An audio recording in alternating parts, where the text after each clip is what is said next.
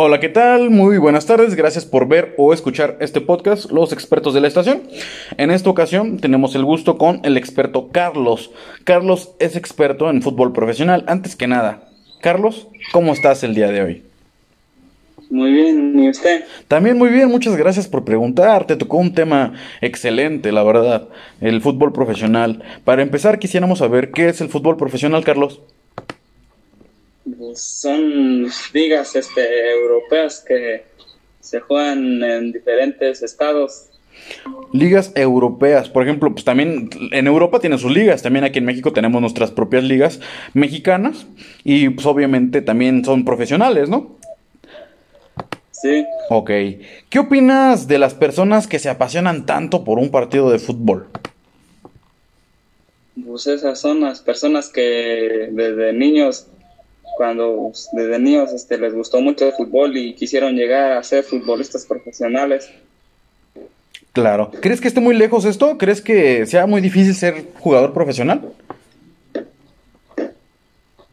Pues, bueno, sí, pues, tienes que pasar por muchas, muchas divisiones. Claro, claro. Sí, tiene que pasar uno por muchas divisiones, pero pues no es imposible, ¿verdad?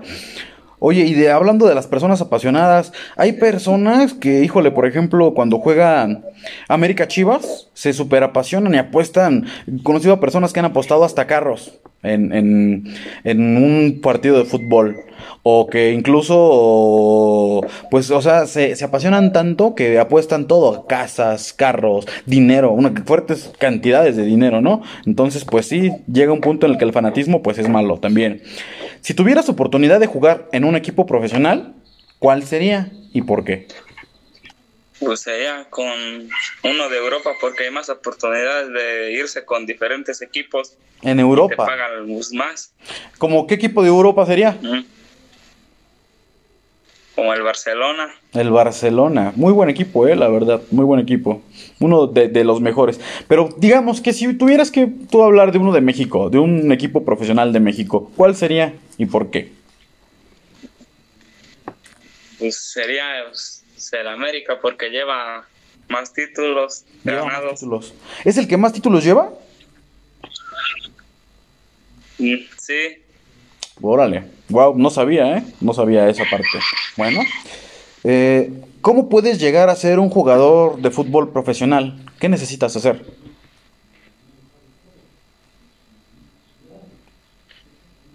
Pues necesitas este, ser pues bueno con la pelota y, y sí, dominar la pelota muy bien y, y, ¿qué? y así te ven que eres canijo y te llevan a diferentes equipos y ahí te van comprando.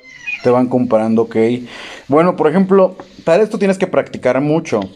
Te, primero tienes que jugar en un equipo local, ¿no? Darte a conocer localmente. Después en un equipo de la región.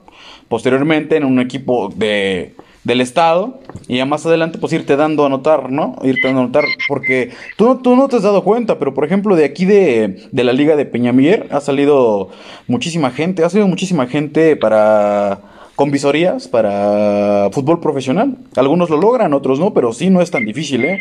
La verdad es que hay gente, mucha gente interesada en equipos del semidesierto, en perdón, en jugadores del semidesierto. Oye, ¿y qué es lo más importante del fútbol profesional?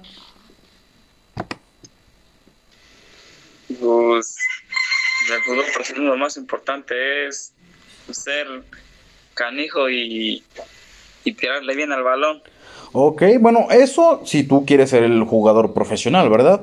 Pero por ejemplo, otro, un beneficio, o que sí. yo veo, por ejemplo, algo importante del fútbol, es que pues hace que la gente conviva. Hace que la gente conviva. Hay muchas veces que, por ejemplo, no, no hay temas de los cuales no puedes hablar con ciertas personas, pero de quien sea puedes hablar de fútbol, de quien sea. Entonces, pues yo creo que une a las personas, eh, la sana convivencia, yo creo que el fútbol pues une, como te comento, a las personas. En este caso, pues sería todo de mi parte. Carlos, estaríamos terminando con, con el podcast y pues esperamos contar más adelante con tu participación. Muchas gracias por asistir.